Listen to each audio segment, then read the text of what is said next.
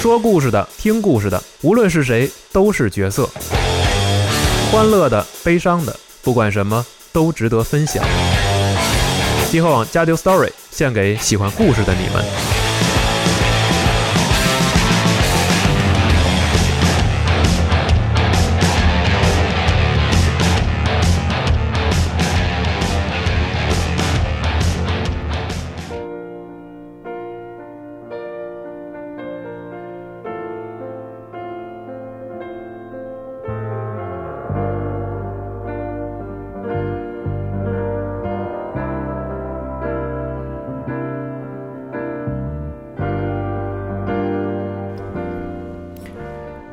Many years ago, the great British explorer George Mallory, who was to die on Mount Everest, was asked why did he want to climb it. He said, "Because it is there." Well, space is there, and we are going to climb it, and the moon and the planets are there, and new hopes for knowledge and peace are there. And, therefore, as we set sail, we ask God's blessing on the most hazardous and dangerous and the greatest adventure on which man has ever embarked.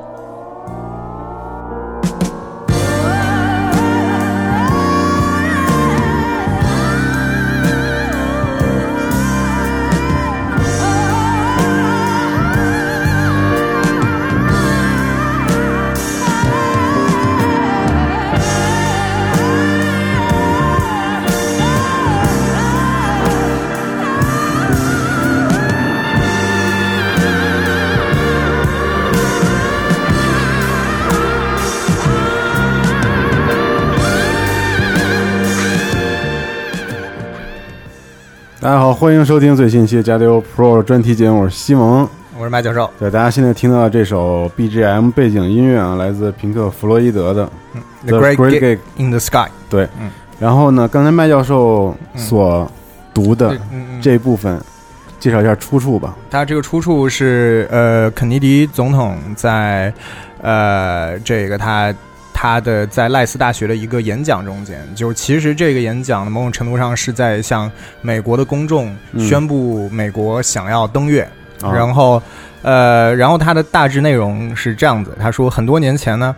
这个伟大的一个英国的探险家乔治马洛里说，啊、他他已经准备准备好，就是死在这个珠珠穆朗玛峰上面了。嗯，然后别人问他为什么要去爬，他说因为他就在那就儿。在那儿。嗯对然后他说现在呢，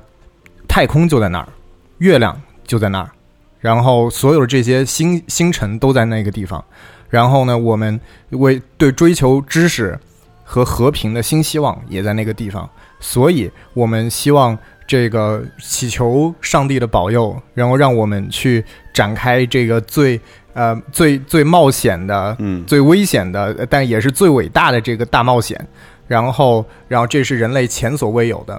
机遇。对嗯所以今天其实咱们聊的话题跟这嗯个登月有关啊。呃，跟就是登月跟人类最早的就我们第一步进入太空的这个伟大的历史进程有关对，跟美苏的太空竞赛有关对，。也跟冷战有关系。其实对对，没有。有错。但你你怎么想到这个主题的呀？这个主题其实是因为呃，最早去年的时候做呃做那个羞辱的时候，嗯然后当时阿 Ken 其实还有另外一个作品就是对《掠食 Prey》，但这个大家好像在国内大家讨论的也不是很多，嗯，呃，在全国范围内可能讨论也不是很多，对，还但是挺硬核的一款游戏。对，非常硬核。然后我个人其实非常非常喜欢这个游戏。然后在这个游戏中探索的时候，你会发现它那个空间站里面有很多这种太空竞赛的影子在里边儿，嗯呃，包括肯尼迪的那个照片儿，然后它里面包括一些苏联的一些呃时代的一些印记嗯在里边儿，所以就很有意思。就是为什么会这个美国人和苏联人的东西都在这个地方？嗯对，所以你再去看一下背景之类，就会觉得很有意思了。对，然后咱们今天的节目嗯讲的其实并不是这个游戏里面这个，完全是游戏里的故事。其实对对对比虚拟与现实，聊一聊对，就是当时太空竞赛的时候没有错，些什么样的故事。我觉得麦教授，你开始的时候可以嗯，特别简要的介绍一款，就是介这绍个一下游戏这款游游戏对对对，嗯很简要。我们拿这个开个头，因为毕竟这个嗯嗯是因为这款游戏才让你有了这个对想法做这个选题呢？是的，嗯就大概介绍一下游戏。这个游戏其实是一个呃，算是沉浸式体验的一个游戏。嗯之前 Red 老师的节目里也提过很多，其实跟《生化奇兵》内容这种游戏的体验非常像。然后它原本是由那个 Human Head 和 3D Realms 在零一年呃完成的一个作品，但是后来转到了 ZeniMax 手里，也就 Bethesda 也就把这个游戏后来又交给了这个 Arkane。嗯那 Arkane 本身之前是做这个啊、羞辱的嘛，对然后他们，但是他们也是一个对这个老早期的那个 Looking Glass 窥镜工作室对很有情怀的一个。呃，很有怀念的一个工作室，所以他们就想要去继续他们这种沉浸式游戏的这种传统，硬核之旅，啊对，所以对他们想要做一个，把它做成一个网络骑兵的一个嗯精神续作。所以，所以我们之前我们有讲过的，呃，杀猪重围、生化骑兵和掠食羞，辱，呃，羞辱其实还不完全，嗯，对，羞辱有有一点点这个意思，但就掠食更加的像。然后就是他们其实都是同门师兄弟，对对。然后呃，大家感兴趣可以再去听一下 Red 老师关于窥镜工作室的这个介绍那个节目，我们在这儿对就不赘述了。是对沉浸类的模拟呃游戏，可以这对么就翻译过来，应该差不多是这样的。对对对，对，是这样子的。但这都不重要，重要是对我觉得今天讲的还是这个游戏的世界观设定跟现实之间的一些联系。没错，对，嗯。嗯然后其实世界观，我们现在看它的故事背景，就是说它跟羞辱不太一样，因为我们知道羞辱它是一个完全架空的一个一个幻想世界嘛。对，它这个，它这个有点像，打个比方，就有点像合金装备，它是一个哦我们现代历史的一个可能性，另外一条时嗯就时间另外一线条，时间线从某个时间点开始产生了一点分歧，嗯然后这个故事特别有意思啊，就是一九五八年的时候呢，苏联向这个地月拉格朗日点 L 二发射了一颗这个人造卫星，叫 Verona。嗯这个 Verona 在俄语里的意思就是乌鸦的意思。哦嗯，但是这个卫星进入轨道之后呢，没多久突然就嘖没信号了。嗯，断这个失联了，对，然后苏联就派了这个一艘这个载人航天器呢，去看一下到底哪儿出了问题。结果呢，就在人造卫星上遭遇了我们后来被称为 Typhoon 的一个外星生物对。，就是那个人形的那个对各怪种物形状的对对各种形状的这个外星生物。然后这个 Typhoon 这个名字呢，就是说不是不是那个我们这个顺便说这个台台风，风它其实是那个那个提风或者叫泰风，是就是希腊神话中间这个宙哦斯跟他战斗过的一种怪兽。源自希腊神话的一种怪物，对，嗯没错。然后他们这个当然这个苏联这个小队就全军覆覆没了，这个。但是现场的这个非常惨烈的录音还是传回了地球，苏联政府就直接将它列为国家机密，就封就锁了。对，封锁了这个消息了。然后呢，这个 Verona 一号，反正它就一直在这轨道上面，在在就是在那个地月的拉格朗日点那个上面悬停的嗯嘛，所以就是呃，他们也就不管它了，就让那个外星生物在那儿，但反正他们也进不了就地飘球，着，对，就这样飘着。然后，但其实很有意思是啊，这个我们在现实世界中间，嗯苏联当然肯定没有往这个地月拉格朗日点 L 二发射过呃飞行卫器，星嗯而人类美国也没有，人类之前一直都没有，直到我们第一次真正实现，是我们不久前我国发射的鹊桥号。哦，所以大家这个啊要小心啊，这个 对这个这个还是很有意思的，说明这个他们的那个剧本团队还是有有有在这边做过做过功做课过的，研究的，对，嗯，然后呃，在这个事情，但是在这个事件后呢，这个苏联。因为他自己发现自己肯定不可能一个人这一个国家搞定这个事情，所以他就告诉了美国，我说我们和外星生物已经发生发生了接触了。然后呢，这个肯尼迪与赫鲁晓夫两个人决定这个携手对抗这个人类共同的威胁了。嗯，嗯，所以他们在一九六零年启用了一个项目叫 Klatka，这个 Klatka 的这个词的意思就是监狱，然后呢，呃所也以是俄语啊，对俄语，对，嗯所以顾名思义呢，就是两国他们就合作围绕这个失事的这个 Verona 一号修建了修建了这个一个空间站，就就就叫这个 Klatka，、哦，就是监狱，对，把它直接给包在了里面，嗯，嗯，然后就呢，像弄那个切尔诺贝利似的啊对对对包在里头，包在里头了。嗯对，然后 Verona 一号和就是就是其中，它当然这些外星生命呢，就直接被锁在空间站的一个实验密封舱里边。嗯，对，然后呃。这个这样工作，这个空空间站内呢，他就派了很多科研人员哦在那儿去研研究这个研究这个外星生物生命体。嗯，到到了这个一九六三年的时候呢，我们发生了这个著名的刺杀肯尼迪总统这个事件。对但是在这条时间线上，他没有成功。哦然后没死，没死，肯定逃过了一劫。结果他就更加的坚定了，说我要搞这个，他感觉到自己肩上的一个使命感，就是说，如果我死了，可能这个东西，就既然我活了下来，这可能就是上帝的意志。嗯，然后他就继续就加大太空项目的投入，而这个美方后来呢，就从完全接管了卡塔卡，苏联就就退场了，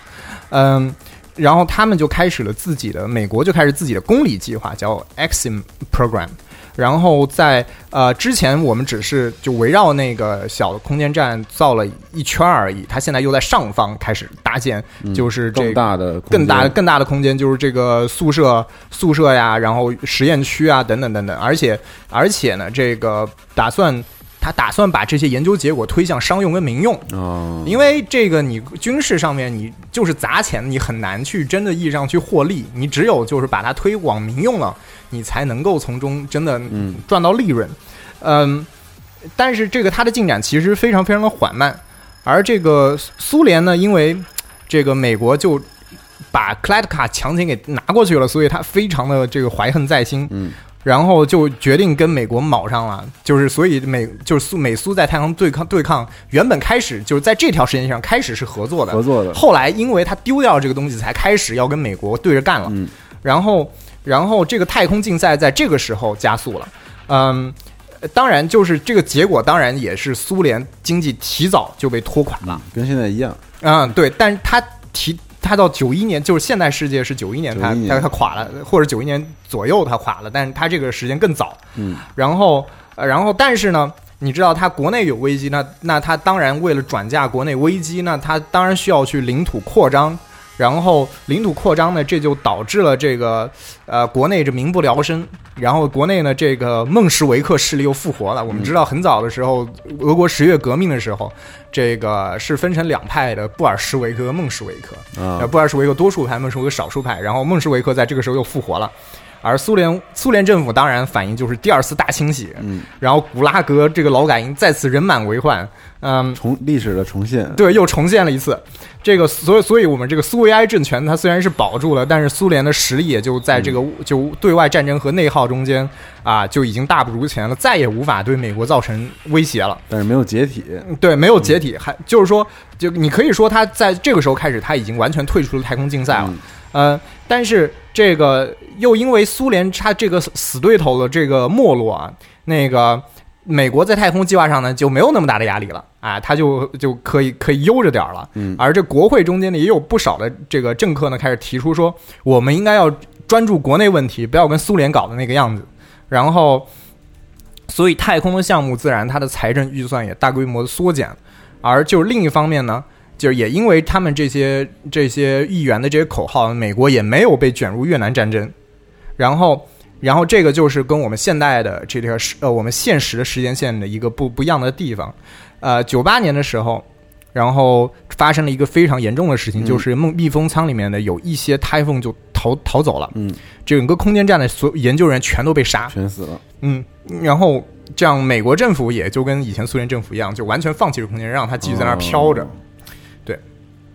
然后这个事情一直没有出现转机，直到二零二五年的时候很，长时间以后了，，对，非常长时间以后了，一家叫 Transstar 或者叫转星的这个工作室嗯啊，不是工作室啊，这个公司成立了，而且这家公司财力雄厚，研究能力也非常的强。在二零三零年的时候呢，他从这个美国政府手中收购了这个已经被废弃克莱特卡，嗯，然后而且他又经进行了这个大规模的改造扩建，然后将它命名为 Talos One 这就是游戏这里我种们对身处的那个空间站，那个空间站，对，就是这么来的。呃，然后但是呢，很有意思的是，他在游戏设计的时候也注意到了，因为他经历过了非就不同年代的建设，你看苏联时代，又美国时嗯代，然后再加上这个呃 Talos 这个时代，它就是一层盖一层，一层盖一层，所以它的这个不同的区域，呃，它的建筑风格、它的功能都非常的杂糅，呃对包括是苏联时代这种粗野主义啊，这个美国时代这种装饰风啊，然后转型时代这种复古未来主义，很多东西都杂糅在一所块以儿。在 Talos One 里面，其实我们都能看得到一些，对对，有些不区域同的上面风格你可以看到墙壁上贴着，就是就是那个用漆涂着那个苏联时代的标嗯语，还有那种苏联风格的那个呃太空海报。对就是因为他之前这些故事，所以他是一个杂糅风格的，对对，特别有意思。对，然后呃，他的这个转星为什么要买这个东西呢？是因为他想要利用这个 Typhoon 啊，生产一种叫神经模组的东西 Neuromode。就是呃游，戏里面我嗯们人升级时候的那个东西。，对，没错，就是就是它的是怎么它的作用是它是怎么运作的呢？就是它长得有点像一个枪啊，就是呃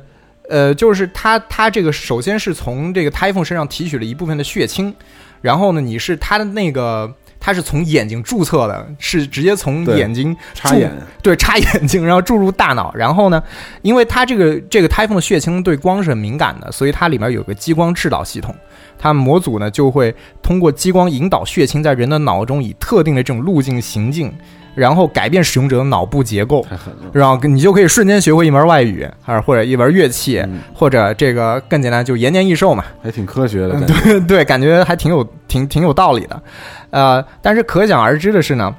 这个这种神经模组，呃，在地球一定会是特别奢侈的一个商品，嗯，所以这个有钱人才买得起。啊，嗯，就是呃，Transstar 呢，当然就从这些有钱人钱包里边大发横财。嗯，嗯，然后还有值得一提是，Transstar 它的董事会成员身份呢，其实并不是多数是不对外公开的，但有很坊间传言说都是一群一百岁以上的老怪物。嗯，那肯定他们自己就是用这个玩意儿了，是，对。然后你在你在游戏中，你也可以选择那个就是延年益寿，但延年益寿就是你的血条变长。嗯，对然后川川 star 的这个董事会，唯一就是身份知道的就是我们主角摩根玉的这个父母，就是于氏夫妇。嗯，呃，然后他们他们这个也算是代表 Transstar 的脸面嘛。然后在而在这条时间线中间，肯尼迪总统也活到了一百十四岁。嗯，那所以作为一个对吧，作为一个，所以他的那个照片也到处都是。嗯，嗯，我们当然我们知道了这个根据根据这个啊这个质量守恒定律嘛，如果我们需要用外星生物制造这个神经模组，那我们肯定需要原材料，对吧？这些我们养我们想要喝牛奶，那么我们就必须让牛吃草，对对吧？那这些胎凤吃什么东西呢？然后呃，答案呢就是苏联。就是说，因为在这个宇宙中间，因为苏联没有经历过九一年的这个解体，嗯所以在游戏发生的时候，就二零三几年的时候还有苏联，还是有苏联这个国家的。然后，而且呢，他经常把所谓的这个志愿者送到这个塔洛斯一号上面。这些志愿者当然就是哦古拉格劳改营的这个政治犯了。啊、有一个任务就是讲的是这个啊、然后他们其实呢，就是他们其实所谓的志愿者就是外星 外星生物的这个食物了。啊然后他们呃，或者有些就成为了这个实验样本，在上面试试验这 neural mode。然后，但是就虽然说游戏中他没有怎么交代这个转型公司跟苏联之间的这个对勾当啊为，什么非要用苏联的这 个劳改营里的政治犯呢？对，然后或者说他们有没有给苏联凭什么把这些人给他？是不是有什么呃肮脏的这个利益交易？不知道。但是反正我们就可以推断出，他们反正之间肯定是有各种各种千丝万缕的这种这个利益交换的。嗯，在在二零三五年呢，我们又熟悉的一幕又发生了，台风又从实验室里逃出来了，又在空间站里大开杀戒了。然后这就是我们玩家扮演的这个摩根玉他故事的开始，嗯，对所以刚才就是大致的一个世界观背景，对他的一个对时间线，对。嗯然后呃，然后那个我们想一想啊，它这个呃游戏感觉感觉有点扯，就是就是很多地方都有点扯，但其实嗯我觉得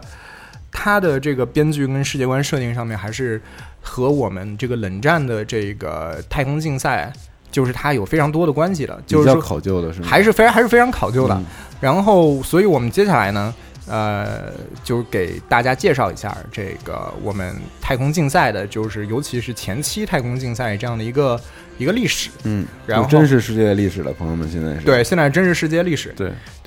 呃，然后对，在讲这真实世界历史之前呢，有一个小的东西提醒大家：嗯如果大家在玩游戏的时候看碰到第一个保险箱，对吧？不知道，不管你有没有找找了线索，但我告诉你，四五幺，零四五幺，对对，这是一个它的第一个保险这箱密码。还真是。对我这次就是那嗯玩这游戏的时候，第一个就是尝试了一下，因为之前录过那个节目嘛，对对对对对，老师提过。对，对，然后就跟就跟我们之前说杀出重围啊、生化奇兵啊，包括羞辱的第一个密码密码也是零四五一，对，对，这也是一个老的传统了。对，然后好，我们接下来就讲接下来一部分就是我们的这肯尼迪嗯，和太空竞赛，嗯，然后因游戏为里也经常出现这个肯尼迪真的，他他的照片到处都是，到处都是对，。嗯，然后我们肯尼迪总统约啊约翰 F 肯尼迪，他们这个家族呢，呃，就是来就是到美国移民到美国呢，其实是来自呃，就是起始于他的曾祖父，啊然后他的曾祖父是从爱尔兰逃到逃荒，逃到了这个波士顿，嗯，然后呢，经过了这个几代人的奋斗呢，到了肯就是肯尼迪总统他老爸的时候，啊、他这个老爸是很厉害的一个人，就是在一战的时候，一战之后呢，他们他就靠在华尔街炒股发了大财，嗯，然后大萧条时期嘛，金融市场不景气，那他又开始投资房地产。哦，抄底， 呃，对，然后然后后来又跑到西海岸去好莱坞去投资电影，然后到一九三二年总统大选的时候呢，他又非常牛逼的把这个宝压在了这个富兰克林·罗斯福的身上，嗯这个那个那罗斯福后来就是大胜，然后胜利之后呢。呃，当选之后呢，就把这个肯尼迪他老爸呢任命他作为这个美国证券交易委员会主席，厉害了，厉害了。嗯然后后来还出任过美国驻英国大使。然后那个时候正好是二战爆发全面爆全面爆发之之前，前嗯然后他一九四零年的时候呢，这个当时美国就开始因为珍珠港的事情嘛，后来对轴心国宣战了。他当时他老爸是反对对就瑞是嗯德宣战，对拿纳粹宣战的嗯。然后呢，后来就是舆论就非议，然后议员很多议员都觉得这人有问题，然后他之后也就在压力下辞职了。嗯但肯呃，约翰肯尼迪他出生在一九一四年，他其实是二儿子，老二。然后他不到就三岁的时候，他就染上了猩红热，后来呢就又染上了爱迪生氏病对，，反正身体一直都不太好，对他因内分泌紊乱，呃免疫力也不行。然后他之后就在当总统之后，他就经常自己啊，有注注射一个什么吃个药什么的，嗯，嗯啊，身体确实不太好。然后，但是呢，因为他父亲的原因呢，他父亲你看又在这个政商两界混得很开，所以呢，他在大学时期就可以游历世界各地，然后也引发了他对这个政治的兴趣。嗯他大学的时候其实是学的是经济学，嗯对，但是他后来对政治非常感兴趣。然后太平洋战争爆发之后呢，他就开始在美美国的海军服役了。而且很他还有一个年轻时候非常传奇的经历，就是他的船就在一次任务中间被日本的驱逐舰撞成了两截，然后他们就就船员全部落水，就当时两个人当场死亡，然后肯尼迪他自己一个人大概救了十名船员，可以，然后一起就是游到了五公里外的一个海岛上面，嗯这个呃，这肯尼迪他自己他本身他的背其实，在冲撞中是是受伤，所以他非常的疼痛，但是他仍然就靠着坚强的毅力，把他的拖着一个就是当时严重烧伤的一个一个战友，把他拖到了这个小岛啊小岛上面儿，然后呃。而且当时他是因为他的手臂手臂发不上力，所以他是用牙齿咬着这个船员的救生衣的带子，把他这样拖过去了。嗯呃，然后他们当时其实是在新西兰的这个领海上面，呃，人他们那个很长时间都联系不上那个他们的那个部队，然后后来还是被两个当地的土著发现的，然后呃，然后他们又无就是完全语言不通嘛，所以他就肯尼迪就就拿了个椰子壳儿，在上面用英文写了，就写了自己的名字、地点，然后大致的坐标。然后这个，然后当地人就划着船呢，把这个这个椰子壳儿送到了这个新西兰军队的这个驻地，然后所以在他们漂流了七天之后呢获救，然后他也因此获得了一个紫勋勋章，紫星勋章传奇经历，对，是一个传奇经历。然后呢，他其实进入政坛，约翰肯尼迪进入进政坛其实是一个呃有点偶然的因素，就是他其实他家族他父亲是希望寄希望他的哥哥小约瑟夫肯尼迪，呃能够代表家族能够角逐政坛，但是呢他在二战的欧洲战场上嗯牺牲了牺牲了，所以呢。呃，所以这个这个希望后来就落在了这个约翰肯尼迪的身上。嗯啊那他被刺杀之后，他弟弟也是一是样，对对对对，所以他们的家族是不好局的。您嗯爱尔兰人之类的这种这种旧大陆的这些，总是有一个非常强的家族观念的。然后在这个呃，他自己当然也不负众望，在一九六零年的时候，呃，就在呃呃，很快他就从原本的从众众议员变成了参议员。然后呢，在国内国内知名呃政坛的这个知名度也就水涨船高，在四十三岁那一年，非常年轻啊，就一九六零年的时候，他决定参加这这个总统竞选了，然后而且那一年进行了美国历史上第一次总统候选人的电视辩论，对这个媒体进入一个电视时代，嗯然后当时他的辩论对手是谁呢？就是我们中国人民都非常熟悉的尼克松。呃，尼克松其实呢比肯尼迪要稍微，他虽然是后来正式当选总统，还是在肯尼迪之后，但其实他比肯尼迪年纪要大大那么几岁，而且他之前帮助过埃埃森豪威尔进参参选过，然后三十九岁年纪也是一个这个很年轻的年纪，对成为了副总统。埃森豪威尔呢，也就把他视为这个对吧接班人，然后这样这样培养他，所以这个他们这个一个是一个是这肯尼迪家族的一个政坛新秀，一个是埃森豪威尔的二把手，然后呢就在电视上这个针尖对麦芒，嗯，然后尼克松他其实对吧，毕竟是老江湖了，这个他嘴非常快啊，言辞非常的犀利，然后所以呢很有意思的是，当时有有一部分观众是听收音机直播的，听收音机直播呢都觉得哎是尼克松占了上风啊，嗯，但是呢在但是在现场还有现场和看电视的观众就可以看出有完全不一样的感觉，因为尼克松那天西装他的西装配色也好，他的脸色也好，还有他。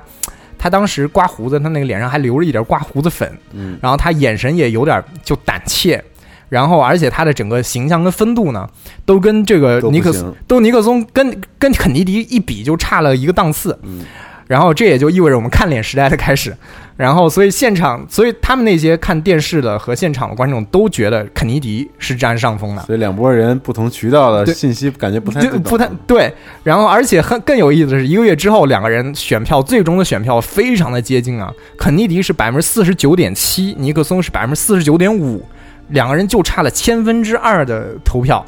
就差那么一点儿。然后很多人说，就是因为当时那个电视辩论，嗯给给肯尼迪争取到了那至关重要的千分之二的选票。肯尼迪当选之后呢，他发表了一个非常著名的演讲啊，因为那个时候美国民众对于冷战的这个焦虑啊日益增加。所以他就没有特别去强调，哎，这个苏联威胁我们，我们要收拾苏联，他没有说这样的话，而就是他更多的去讲了一些这个国际主义的精神，还有一些这个昂扬向上的一种情绪，就带动大家去呃这个乐观的生活。嗯，在这个外交上面呢，外交方面呢，其实他自己。肯尼迪又经历了非常重要的猪湾事件对、古巴导弹危机，然后以及越南战争的前期。然后这个具体呢，这个我们可以另开节目再讲，但我们这儿就不不不具体说了。嗯嗯，然后在在这些这些外交的呃危机上面呢，其实对吧？坐在他对面的永呃远都是苏联赫鲁晓夫。那赫鲁晓夫他原本就是觉得这个肯尼迪就是一个毛头黄毛小子嘛，没什么经验，就非常的轻视他，然后所以呢，总是在不停的给他施加压力，然后各种各种这个言语的威胁等等。，嗯然后后来发现这个肯尼迪年轻归年轻，但是脑子还是很快的，而且对骨头也特别硬，嗯然后就是不卑不亢，然后所以他后来也就慢慢的对他这个有点儿刮目相看，刮目相看了啊。嗯呃，这个肯尼迪他跟我们现在我们清楚美国航天局 NASA 嗯和还啊，然后跟美苏太空竞赛呢也有非常深的渊源。嗯、其实我们太空竞赛在它就是入主白宫之前，早就已经开始了。对，呃，最早其实是开始于这个，其实最早我们可以追溯到二战末期，纳粹德国对于弹道导弹的研究。嗯哎，V 二啊什么的那些，对对，V 二对，嗯就是就是我们很多游戏都提到这个 V 二导弹、对对呃对火箭。我当时印象很深刻，就是玩盟军敢死队的时候，对有个任务就是去去去这个炸毁，就是说控制德德军的那个 V 二火箭，嗯红警什么的里面都有，对，都都有这个玩意儿。对，然后呢，二战结束之后，那这个德国没了嘛。啊，德国完蛋了，然后这个美苏两国就开始啊，开始抢这个德国的这个技术，图纸啊，专家，然后就开始自己的这个火箭设计了。嗯，那个一九四九年的美国，呃，苏联它的就是核实验成功了，就是终于成功打断了美国的核垄断。但是呢，但是呢，又又因为，但是美国的空军还是非常非常强的，嗯但苏联空军那个时候还不足以跟美国的空军抗衡，所以苏联决定优先发展这个洲际导弹，然后呢，这样以就可以直接实现打对，直接发一个导弹过去，也不用飞机什么的了，然后就可以对美国实现这个核威慑，美国也就紧随其后展开研究。然后这个也是一个人才辈出的年代，苏联方面呢是著名的科罗廖夫，嗯而美国方面呢也有当时直接从纳粹德国那儿抓来的冯布莱恩这两个人。然后，所以太太空竞赛其实都出始于这个，起始于美苏双方需要用火箭把核弹堆丢丢对方家里头，啊、这样一个弹需要道火箭的这个对研究，嗯没错。所以到了一九，其实一九五五年这一年被视为这个太空竞赛正式开始的这样一个年份。嗯，呃，美苏两方呢，在呃在相隔这个四天的时间里面，就前后就相隔四天时间里，各自公布了三年内发自发射人造卫星的计划。这个时候，美国的总统还是艾森豪威尔。嗯，呃，苏联方面呢，在苏联方面，科罗廖夫改进了原本性能就已经非常强健的 R 七火箭，然后在一九五七年十月四号率先发射了人造，就就是率先发造了这个历史人人呃历史上第一个人造卫星普尼克一号，其实就普尼克普尼克，史普尼克一号对，对，它就是这个同路人的意思。对，MGS 里也出现过，对，然后成功的进入了这个地球轨道。所以，所以这个很，所以这个游戏中间第一次跟泰凤遭遭遇的就是是不是美国人，而是苏联人，这个是非常科学的。嗯，嗯，呃，苏联这块儿呢，他克罗廖夫，他这个被大清洗的时候抓到劳改营里面，后来又因为太空竞赛需要又放出来的一个火箭天才，嗯呃，他改进了这个 R 七火箭。他这个 R 七火箭之前也是苏联研发的一个呃性能非常强劲的一个火箭，嗯然后他把它改得更更更更加牛逼了之后，啊、在这个一九五七年的十月四号，他们苏联第一步发射了这个人第一颗人类第一颗人造卫星，呃，史普尼克一号，嗯，也就是同路人。对然后这个它成功的进入了这个地球轨道，所以在游戏中间第一次遇到台风的是苏联人，而不是美国人，嗯这个是非常符合史实的。对我们可以听一下史普尼克在太空中间的这发回地球的这个声音。而这个史普尼克一号在 MGS 里也也提到提到过啊对对，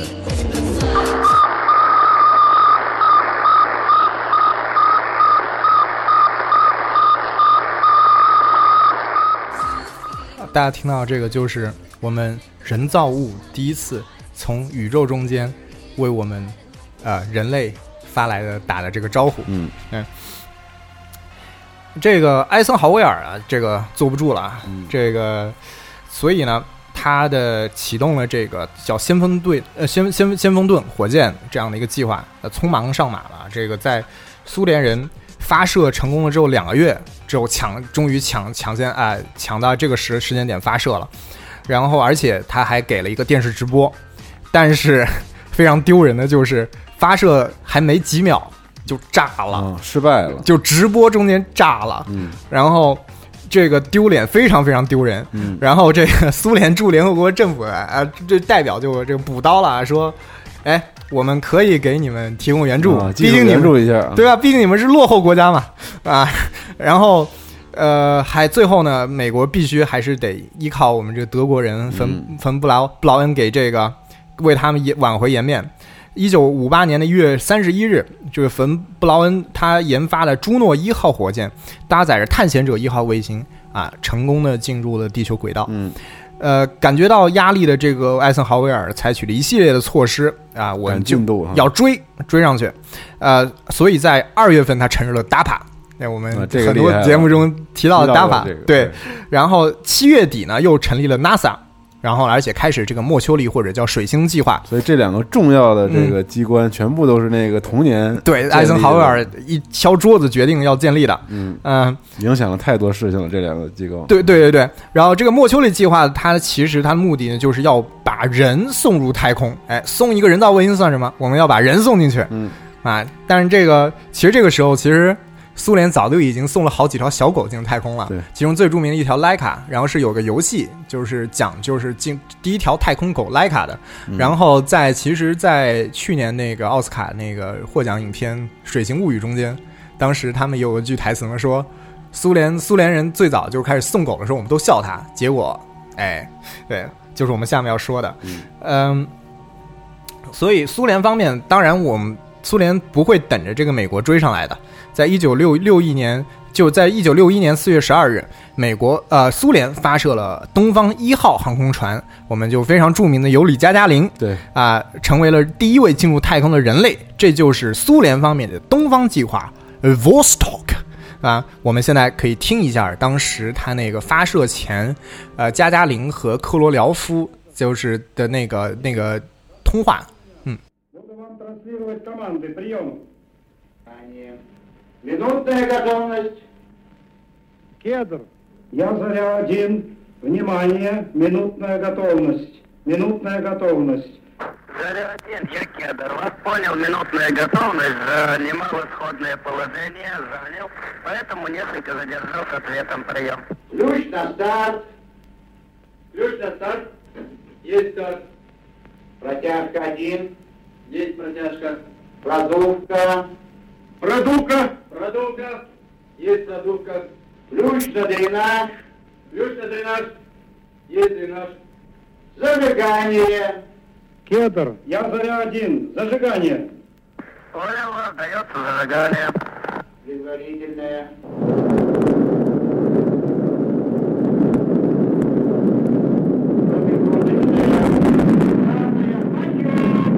Желаю вам доброго полета!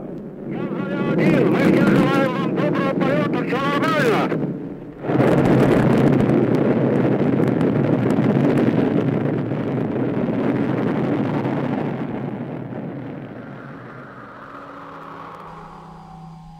好，刚才我们听到的啊这一段就是，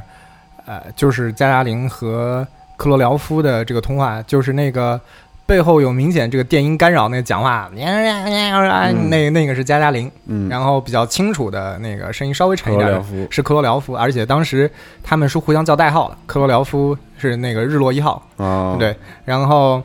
呃，那美国人，哎，这回又落后了。过了一个月之后呢，美国人才用这个自由七号飞船成功将这个叫 Alan Shepard 送入太空。但其实也没晚多少，就一个月的时间，就一个月对，但是这个历史并不会因为你就只晚了一个月，嗯，然后觉得觉得你还行，不会的。然后那那 Alan Shepard 就为什么我觉质得量质效量应效应的嗯 Shepard 对吧？然后他返回了之后呢，其实就已经是肯尼迪当政的时代了，肯尼迪亲自给他颁发了奖章。嗯，呃，莫丘利计划呢也总算是顺利的落下了帷幕。嗯，但其实跟苏联这个比呢，它当时只是进入了这个亚轨道，所以亚轨道就是哦加加林是可以围地球嗯转圈它儿的。并没有在轨道内进入轨道转它圈儿，对它只是到了一个呃标准的一个海拔，但是它对是不可能完成一周对那个环绕的。从这儿上去之后，从另外一头下来，对，所以当时赫鲁晓夫又开嘲讽说：“哎，其实美国人就是跳蚤跳了一下而已，没什么了不起的。”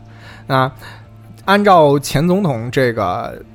艾艾森豪威尔的计划呢，在莫丘里计划之后，还会有一个以登月为这个目标的阿波罗计划。嗯，但是呢，这个刚上台的这个肯尼迪，他开始其实并没有很热衷这件事情，嗯而且他还嫌这个 NASA 这些哇，你太会烧钱了吧太？烧钱了，对，然后所以他想，甚至想要把这个整个的阿波罗计划给砍了。然后当时，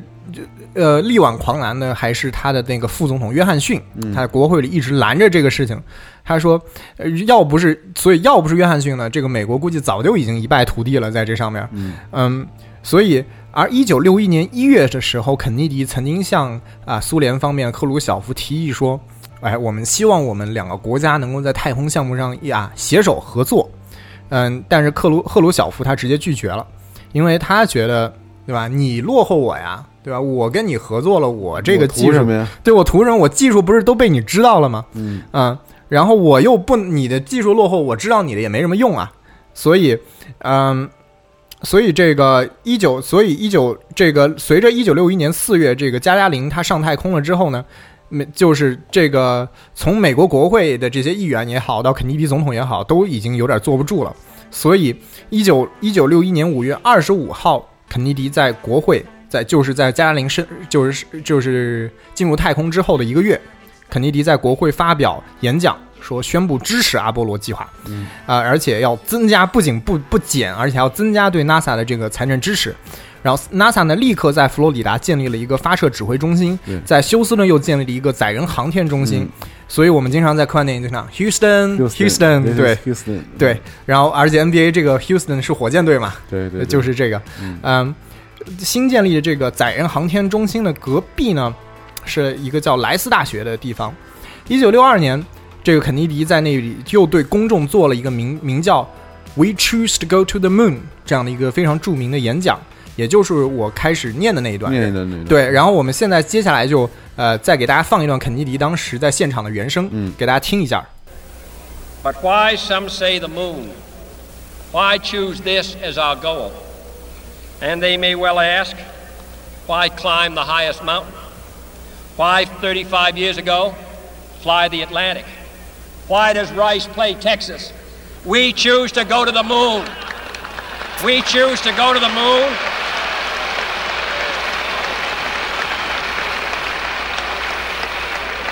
We choose to go to the moon in this decade and do the other things, not because they are easy, but because they are hard.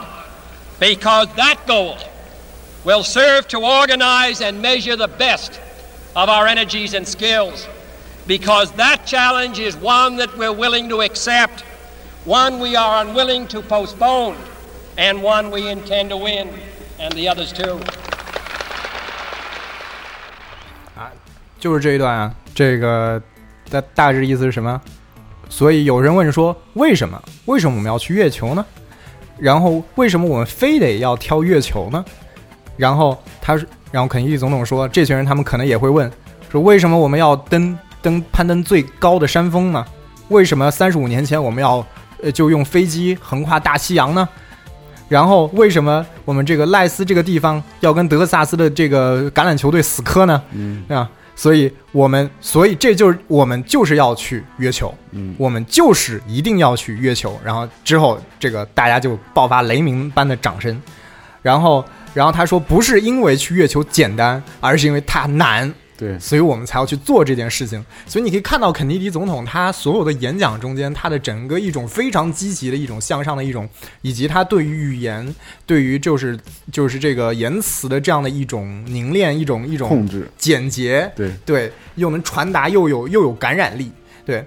呃，这个时候呢，这美国人说，哎，我们要去月球，然后那媒体当然也就问苏联那边，哎，你们要不要去月球啊？啊、赫赫鲁晓夫就不置可否，也没说去不去。以为人转一圈就差不多 了，没想到人家要上月球，嗯，对，但是呢，苏联当然不可能说没有想过要去月球这件事情。因为那个时候，苏联其实已经有一个叫联盟计划，呃苏苏 Soyuz 这样的一个计划，而这个克罗廖夫的办公室就一直在着手这件事情。而然后克罗廖夫也完成了之后这个联盟号宇宙飞船的这一个初期设计。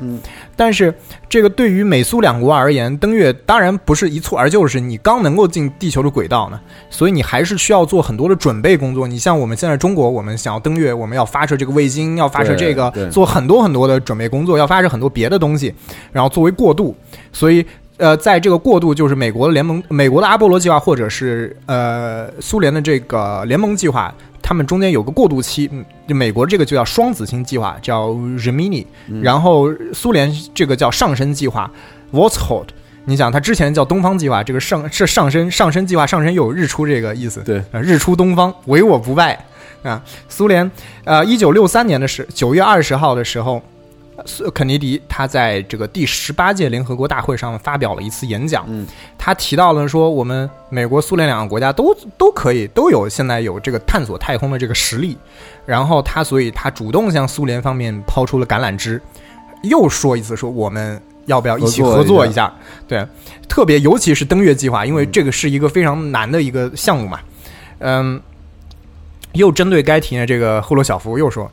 不要。对不起，对不起算了，不，我不那个，嗯，在这个联合国演讲之后呢，这个肯尼迪要忙，接下来忙一件事儿，就是他要连任，嗯那他要又要准备竞选，那对要全国各地巡演巡演、路演嗯路演， 这个造个势，然后他就到了达拉斯，嗯到了德克萨斯这个地方，然后。到达拉斯之后呢，他就坐着敞篷车在迪丽广场附近，哎，对这个跟重要的事件发对，生了，跟跟大家挥手致意。这时候突然砰砰砰几声枪响，嗯，然后就当时当场就是在电视直播画面上，大家都可以看到，对对就是就是他倒在了血泊里面。脑壳都被打飞了，对，嗯然后这个。呃，这个这个就是非常著著名的这个肯尼迪遇刺事件，然后那个最大嫌疑人是这个里哈维奥斯瓦尔德，一个有一点共产主义倾向的一个愤愤青吧，算是。嗯然后，然后警察后来把这个他从戏院里逮起来了对，逮起来之后，然后大家媒体媒体非常关注这个事情。嗯然后肯尼迪总统被虽然被送医了，但是抢救无效身亡。对，然后两天后，他这个这个里里奥斯瓦尔德呢要被转移去监狱的时候，又被别人刺杀了，结果又跳出来一个叫这个叫杰克鲁比的一个夜店老板，还是说跟黑手嗯党有关系的这个家伙，又查到腹部砰砰砰几枪，又把他给打死了。然后然后这个呃，然后卢比之后，这个这个把这个奥斯瓦尔德打死的这个家伙呢，后来呃在监狱里后来呃接受几次审判的时候都欲言又止，什么都。感觉知道点什么又什么都不说，然后结果后来又检查出了有肺癌，就就死在医院里对，而这三个人死在是同一家医院里，嗯然后所以这个美现国一大谜团嘛，反正这对，个就是悬而未决的一个，有很多种解释，也有非常多的阴谋论，嗯很多呃，游戏电影里也提到什么《使命召唤：黑色行动》啊，《对刺客信条二》啊，《守望者》的电影啊，这个《X 战警》里面啊都有讲这个事情。嗯大家对感兴趣可以看奥利弗·斯通拍的那个 JFK，就是《刺杀肯尼迪》这对部电影里面。对，那有一点点阴谋论的意思，对对对对对大家批判的去看一下就可以了。嗯嗯对，但跟咱们这个太空竞赛有什么关系吗？因为最肯尼迪死了。对对，我们现实生活中，他的死亡确实他改变了一个时代。嗯，据这个赫鲁晓夫他的长子谢尔盖·赫鲁晓夫回忆说呢，尽管这个肯尼迪当时他不是在联合国提议又一次提议说我们美苏合作吧，我们一起探索太空吧，这赫鲁晓夫他当场是拒绝了的。但是呢，之后几周几周了之后呢，这这是这是他儿子的说法，我们不确定啊。他说赫鲁晓夫他其实有点动摇，嗯，他说：“虽然说跟美国跟太空就是和美国在太空竞赛上合作呢，这有可能我们会把这个苏联这个导弹情报泄露出去，但同时呢，这个时候因为毕竟美苏的这个合作嘛进度已经差不多了嗯，所以苏联它也可以获得美方那边的情报，而且。”这个赫鲁晓夫他就觉得吧，如果你美国佬你想弄到苏联的情报，你们这些谍报机构总是有办法能够弄到的，也只是一个时间合问不合题。作跟这个都没关系。对，嗯所以还不如我们直接就把事情摊在桌面上谈，讲明白了。哎，所以呃，赫鲁晓夫他其实当时差不多回心转意了，准备去跟这个军队里面的人谈这个事情的时候，肯尼迪不到死了嗯一，周，肯尼迪就在达拉斯遇刺了。然后呢，接替赫鲁这个肯尼迪职位的这个约翰逊就是副总统嘛，就是美国的这个这个法律是这样子的，就是总统如果在任期间遇刺，在举办举行这个选举之前，是由副总统直接继任。嗯，对，所以是约翰逊。呃，约翰逊我们知道他是一个还是对太空事业非常热衷的一个人。嗯、他呃，他其实也跟肯尼迪一样，继续肯尼迪的政策，就是好几次跟苏联提说要合作，但是赫赫鲁晓夫其实还是屡次好几次都拒绝了。而根据这个谢尔盖·赫鲁晓夫的回忆呢，他老爸之所以愿意跟肯尼迪合作，而不去考虑这个约翰逊，是因为他和肯尼迪三年来在这个什么古巴导弹危机啊、什么朱罗湾事件中间啊几次交手啊，就开始就有点惺惺相惜，英雄相惜了。，对，所以所以就是说，如果肯尼迪没有遇刺的话，但一九六四年肯尼迪很有可能会取得连任。嗯，那么在第二次任期开始的时候，他就有可能，你想第二次任总统任期开始，肯定就访问苏联，对不对是？然后访苏了之后呢，美苏合作登月可能就会被提上日程，而进而呢，赫鲁晓夫他自己在国内的这个政治地位也就可以巩固了。嗯但是这一切其实我们也知道，也只是如果，而历史不容假设。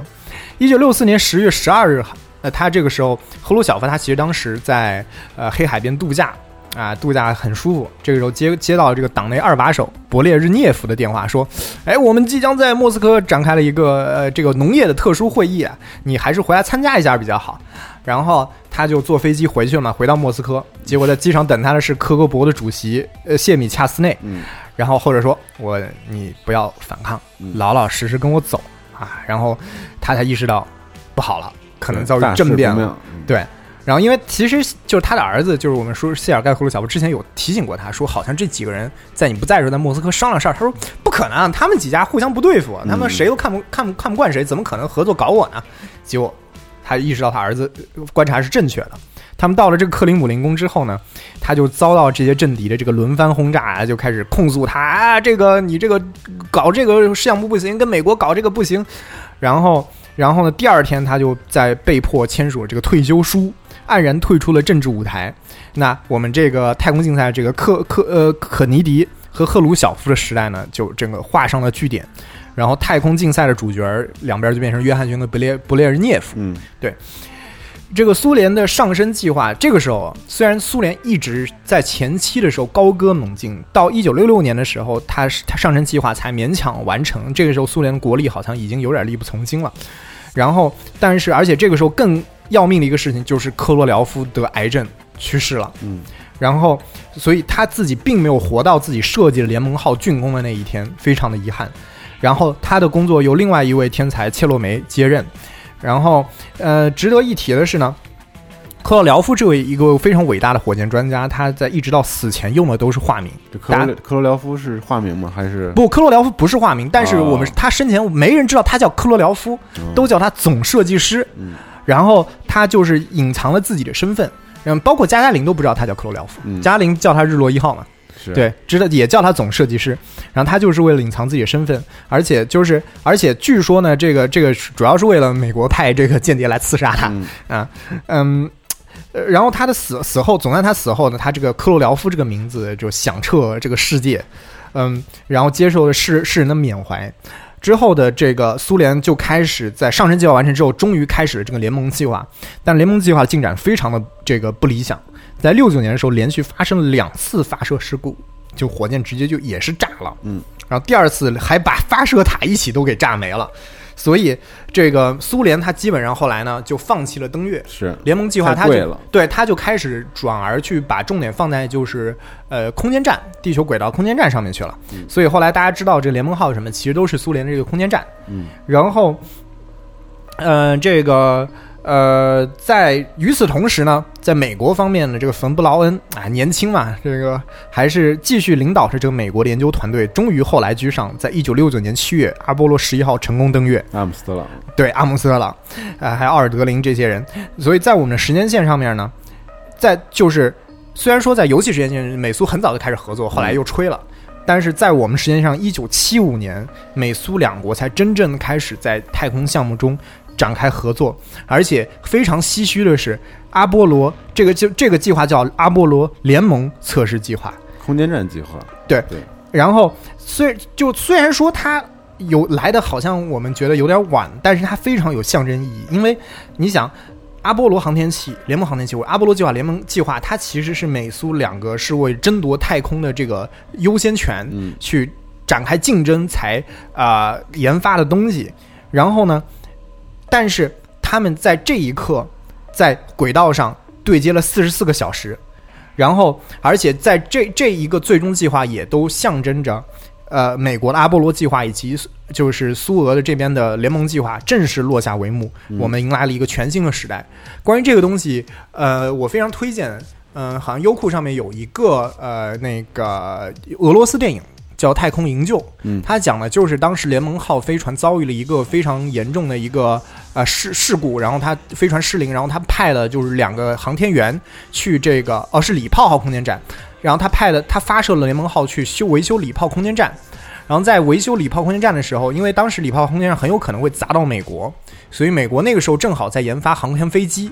苏联那个时候已经是已经算是英雄迟暮，嗯最后的那个争夺，然后最后一个场面我就不剧透了，但是会特别有这样的一个一个人类历史的情怀，非常推荐大家去看一下那。我也推荐大家看一下《阿波罗十三号》这部著名的电影，嗯对，表现了人类嗯在这个世界上的执着和不放弃，特别的伟大。对，还有一种国际主义精神。对，因为他们的登月计划在途中就是遭到了事故，嗯对所以是整个还是有事故的，对对登月舱虽然完整，但是整个火箭其实受到重创，然后他们所有人天上地上的人就想尽办法嗯用飞船仅剩的一些资源让这个飞船甩回来了，然后并且成功着陆，就是特别了不起的一件事情。是就是无论美苏两方都有这样的非常英雄的事事对件。嗯，然后呢，我们这个故事呢，我们今天我们的时间线大概就讲到这里，但是我们这边可以把我们的故事稍微倒带一下，回到一开始，就一九四五年这个纳粹德国刚刚战败的时候，然后那个时候呢，美国中情局就展开了一个叫“回形针”行动的一个。一个一个一个特别行动，然后他们打算网罗一票这个纳粹德国的科学家，把他们哎给他们这个发签证，让他们到美国去工作。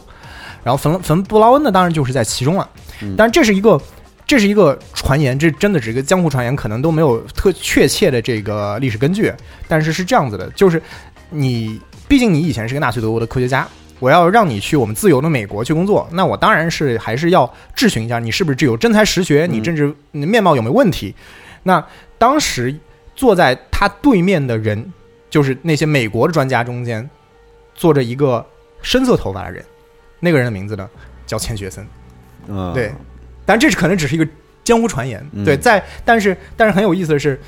美苏两国的太空竞赛，我们知道一直一直到二十一世纪的时候，美美美俄两国都是在太空上面遥遥领先的，